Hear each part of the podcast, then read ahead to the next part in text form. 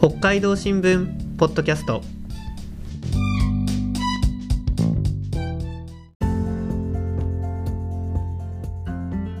始まりました。北海道新聞ポッドキャスト。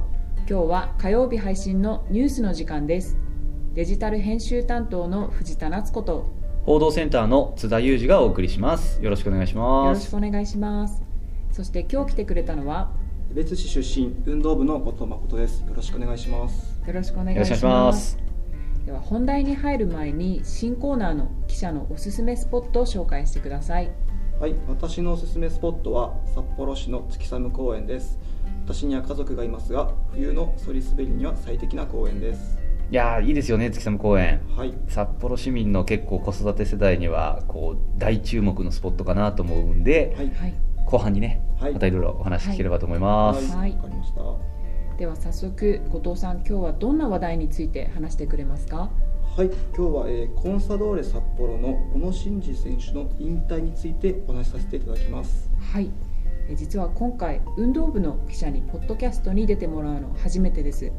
で今までは報道センターという部署の記者が出ていました同系同調とか今話題のニュースについて語ってもらっていたんですけど今回は運動部ということで改めてどういう部署なのか教えてください。はい、えー運動部は、えーアマスポーツからプロスポーツまで道内に関係するさまざまなスポーツ取材をしています。はい、うん私は一昨年の春に運動部に着任しこれまでレバンガ北海道高校野球担当などを経て今春からコンサドーレさんを担当しています。おこの春からコンサドーレ担当なんですね、はいそうです。なんかあのーこれまでは、い。えっ、とどどういった部署で運動部歴取材歴が長いわけじゃないんですね、そうですね。はい、えー最初のお不妊地が帯広市。その次が、えー檜山管内江差町。江差市長、はい、その次が苫小牧市。うんうんうん。それで2年前の春に運動部に着任しました。あじゃあ結構いろいろ道内各地回ってきて、今はい、運動部担当ということで。はい、そうです。はい、では小野伸二選手コンサファンならずとも知っている日本サッカー界の伝説ですよね、えーとうとう引退したということで簡単な略歴を教えてください。はい、えー小野選手は静岡県出身で高校時代は清水商業校を経て、うん。えー卒業後は1998年に J リーグの浦和レッズでプロデビューを果たしました、えー天才的なプレーで注目を集め同じ年のワールドカップフランス大会には日本代表史上最年少の18歳272日で初出場しました。うん、覚えてますよこれ。いやー。はいすいません。まあそんな感じですかね。はい。はい。で、えー、とその後いろいろ海外も渡り歩いてコンサに来て。で一回はい。琉球に行ったんですよね、はいそうです。そうですね。で、はい。その後もまたあのコンサに戻ってきて、はい。先日引退されたっていうことですよね、はい実は私ですねこの小野選手と住んでる場所が昔すっごい近かったんですよ。で偶然はい駐車場で会ってですね、うちの子供がいたのでもう子供3歳だったんで小野選手とか分かんなかったんですけどあ。もう子供の手を振って僕があの手を振りまくってですね あのめちゃくちゃ気さくにあの手を振って返してくれたんでい。やーめっちゃ紳士だなっていう印象があるんですけどはい。こうプレー以外、まあ、プレーのことはですね結構皆さん知ってると思うんで、うん。まあ、プレー以外のところでお父さんが見てきた小野さんの姿をちょっと話してもらえたらなと思うんですけどはい。はい。プレー以外ではい。なんかこう印象的なエピソードとかっていうのありますか、はい、そうですね。練習の場面ですと大体いつもあの小野選手はクラブハウスから一番最初にグラウンドに出てきて練習を始めます。うん。はい。そして大体いつも荒野選手ですとか菅選手とボール回しをすることが多いです、えー、一番最初なんですね。はい、えいつも小野選手は楽しんでサッカーをすることが多いというふうに言われておりますけどもはい。うん。そのボール回しの時はいつも一番楽しそうな感じに見えます。ー、うーん。結構笑顔が見れたりとか。そうですね、うんうんうんえー菅選手に聞くといつも同じ顔ぶれで練習している理由を聞くと、まあ、そういう練習グループができているというふうにおっしゃっていました。うんうんううん。んなるほど。決まったメンバーでグループができてるってことなんですね。はい。うん。えー菅選手は今回の小野選手の引退について自分がここまで成長できたのは新次さんのおかげでもあるというふうに感謝の気持ちを持っているそうです。うん。なんかあれですねやっぱり同じグループで練習してるだけあって小野選手の影響っていうのは強かったんですね。そうですねはい、うん。あとは、えー印象に残っている場面としましては、はい。えー今年の天皇杯の2回戦の話になります、うん。はい。この選手は今年公式戦に3試合出場しておりますが、うん。えー今年最初のゲームだったのが6月に厚別競技場で行われた天皇杯2回戦の J3 の相模原相模原戦でした、うん。はい。この試合で面白い話がありました。お自らハードルを上げましたね。面白い話。この試合で小野選手は後半42分から出場しましたが、うん。その10分前に高校生の菅谷修斗選手も出場していますうん。そして同じピッチに立ちました。うん。はい。菅谷選手は16歳5ヶ月13日での公式出場となったためうん。クラブ最年少出場になりました。うん。試合後小野選手に菅谷選手と一緒にプレーした感想を私は聞きました。すると菅谷菅谷さんっていたんですか？というふうに小野選手はおっしゃいました。ちょっと待ってください、はい。えっと、菅谷選手が出たんだけど、はい。小野さんは、い。菅谷さんっていたんですか？って言ったんですか、そうです。どういうことですか？それは、私も何か間違ったことを聞いたのかと思って焦りました。うん。そして周りの記者さんに助けを求めるような顔をしました、うん。はいそしたら周りの記者さんも同じようにあれみたいな顔をしています。うん、間違った質問じゃなかったってことですね。そういうことですね。はい。そして3秒ぐらいの沈黙の後に他の記者が意を決して41番のって言ったらああ下の名前でしか呼んでいなかったのでと小野選手は笑っていました。あ なるほど。はいなんか気まずそうだったんですか、じゃあ、小野選手。そうですねまずそんな顔をしていました。えー、なんか、え、あの、小野さんって今、40? 4歳4歳ですか？で当時今お話にあったのが16歳の選手と一緒にうん。出たんですね、はい。ってことはもう3倍じゃないですけど、はい。もう完全にお父さんのそうですね。ね。はい。年代ですよね、はい。まあ記者としてはねそれ質問するのは当然っていうかこうね。注目のね、はい。部分ですもんね、はい。この選手はでも名字は覚えてなかったと、そうです。名前で呼び合うんですね。はい。まあ、でもファーストネームで呼ぶこう楽しさみたいなところがなんかこう感じなくもないのかなっていう気ははい、結構チームでは下の名前で呼び合う選手が多いのであそうなんだ。その流れかと思います。あなるほど。なるほど、そういう意味ではこう今のこの選手の周りの雰囲気みたいなのをこう表しているのかもしれないですかね、そうですね。はい。はい、ありがとうございます。で引退会見も取材したんですか？はい、そうです。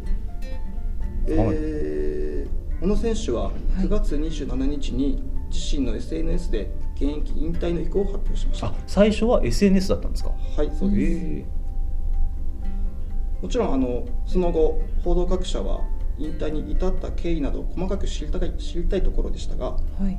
小野選手がクラブとは別に契約している所属事務所の意向で引退会見までは囲みやぶら下がり取材には応じられないという縛りが設定されてしまいました。ああなるほど、うんはい、ファンの方々たちは引退発表以降もっとその詳細を知りたいという気持ちだったと思いますがはい。そういう事情がありました。うん。なかなかじゃあ発表から、えー詳細が出てこない状態で、ファンは結構やきもきしてたって感じなんですかね。はいだと思います、うん。結局その後取材に応じたのは12月3日の最終戦前日の練習後でした。うん。急遽クラブ側が囲み取材を設定し本人の最終戦の意気込みを聞くことができました、うん。はいはい。えーなるほど最終戦の後はい。引退会見の模様はクラブの公式 YouTube で、えーチャンネルで配信されています、うんうん。はい。今も見れるんですかね？はいそうです。なるほど、そこで印象的なあーやり取りとしては、うん。えー報道陣からうん。過去に衝撃を受けた選手はという質問がされました、うん。はい。そこで小野選手は即答で元フランス代表のえっとフィルダー・ジダン氏と即答しましうた、ん小野選手はその会見で対戦した時正直かなわないと思ったと話しており、うん。あれほど天才と言われてきた人でさえかなわないとかなわないという人が存在するんだというふうに私も衝撃を受けました。うんうん。でも、えー実は小野選手は今回の引退について本人によると実は自分で引退という言葉は一言まで言ってないそうです。うんうんこれはおそらくプロサッカーの歩みは止めるけどもこれからもサッカー人生を続くという意味で引退という言葉は自ら選ばなかったのだと推測されます。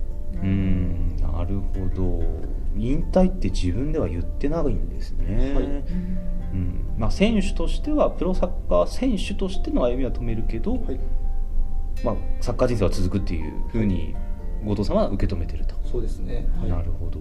なんか今後について小野さんはこんなことがしたいあんなことがしたいみたいなことって言ってることってあるんですか、はい。えー小野選手は以前コンサドーレ札幌と生涯契約という契約を結びました。そうですよね、これは引退後も、えーコンサドーレと関わりを持ち続けるという意味の契約です、うんうん今後も小野選手は定期的に札幌に訪れ何らかのお関わりを続けるというふうにおっしゃっています。うんなるほど。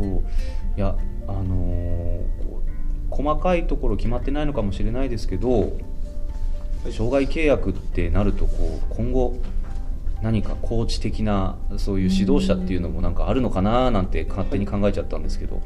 そこまではまだはっきりはそうですね。言ってないんですかね？はい、これから小野選手としては今後のサッカーと関わりをゆっくり考えるというふうに話しております、なるほど。うん。はい、でこれだけファンを虜にした小野さんえコンサや選手ファンに残したものも大きかったんですかね？はい大きいです。はい。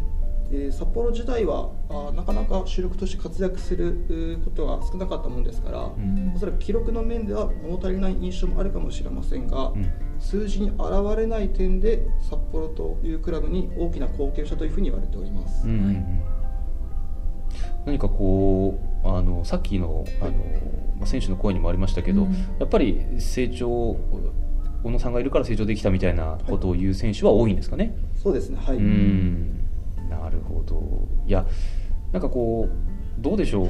まあ後藤さん自体はコンサの担当で、まあ、今年の春からっていうことでしたけど、はい。こう周りの記者とか、まあ、後藤さん自身にこの小野さんの影影響というかこう存在感みたいなやっぱ大きかったんですかね？そうですね。やはり小野選手が話す時はやはり雰囲気ですとか、うん。あー話す内容もやはりこうなかなかトップ選手ならではならではのうん。言い回しをしますのであそこは我々報道陣の方もかなりこう緊張したと言いますかあはい。気が引き締まる思いでした。ーなるほど、うん、いやーでもこれだけの選手ですからね。はい私ももうさっきさあ最初に紹介していたフランスワールドカップの時の小野さんがこう初めて16歳で出てきた時はいあれはもう本当に覚えてますしえーファーストプレーでかなりこう驚かせるようなこうトラップとかこうドリブルを見せたのっていうのはいまだに覚えてるので、うん。まあ、私今39ですけど、はい。私たち世代とかこの前後の世代でこうあの光景ね頭の中に残ってる人は本当に多いんじゃないのかなと思うのでしかも私個人的に本当めちゃくちゃ近くに住んでたので もう一生忘れられない選手だなと思います。そうですね、はい。ありがとうございました。えーでは最後に冒頭で紹介したおすすめスポットについて紹介してください。はい、えー札幌市の月寒公園です、はい。えーこれから、えー冬遊びの季節になります、うん。えー何かと冬は運動不足になりがちですけども、うん。月寒公園には、えー、そり滑りができる斜面ですとかはい。あとはスキーの練習ができるような手頃な斜面がありますので、うん。気軽にえー立ちることができます。うん。藤田さん行ったことあります？実は行ったことはないんですけど、うん。ちょっとこの収録の前に写真など見てみてかなり広い公園ですよね。ねそうですよね。めちゃくちゃ広いですよね、私は行ったことあるんですけどあの子供が、まあ、大きな滑り台があるのでうん。子供を連れて行ったりとかあと、まあ、遊具も結構大きいジャングルジムみたいなのがあってですね、未就学児、まあ、あの小学生未就学児から小学生まで本当にいろんな子供が楽しめる場所なのかなと思いますね、はい。後藤さんもあれですか？お子さん連れてってるんですかね？そうですね。はい、うん。定期的に遊びに行かせてもらってます、なるほど。いやこれはもう札幌以外の方もぜひ札幌に来た時にはあの遊びに行ってくれて損はない場所なのかなと思います。はい。ぜひ訪れてみてください。訪れてみてください。ありがとうございました、えー今回紹介した記事は概要欄に貼っておくのでぜひご覧になってください。デジタルにはとてもかっこいい小野伸二選手の引退特集ページもございます。ぜひご覧くださいまた私たち北海道新聞あすいません北海道新聞ポッドキャストの X のアカウントも開設しました。はい。ぜひフォローもしてください。はい。感想ぜひポストしてくださいね。それではまたお会いしましょう。さようなら。さようなさよならら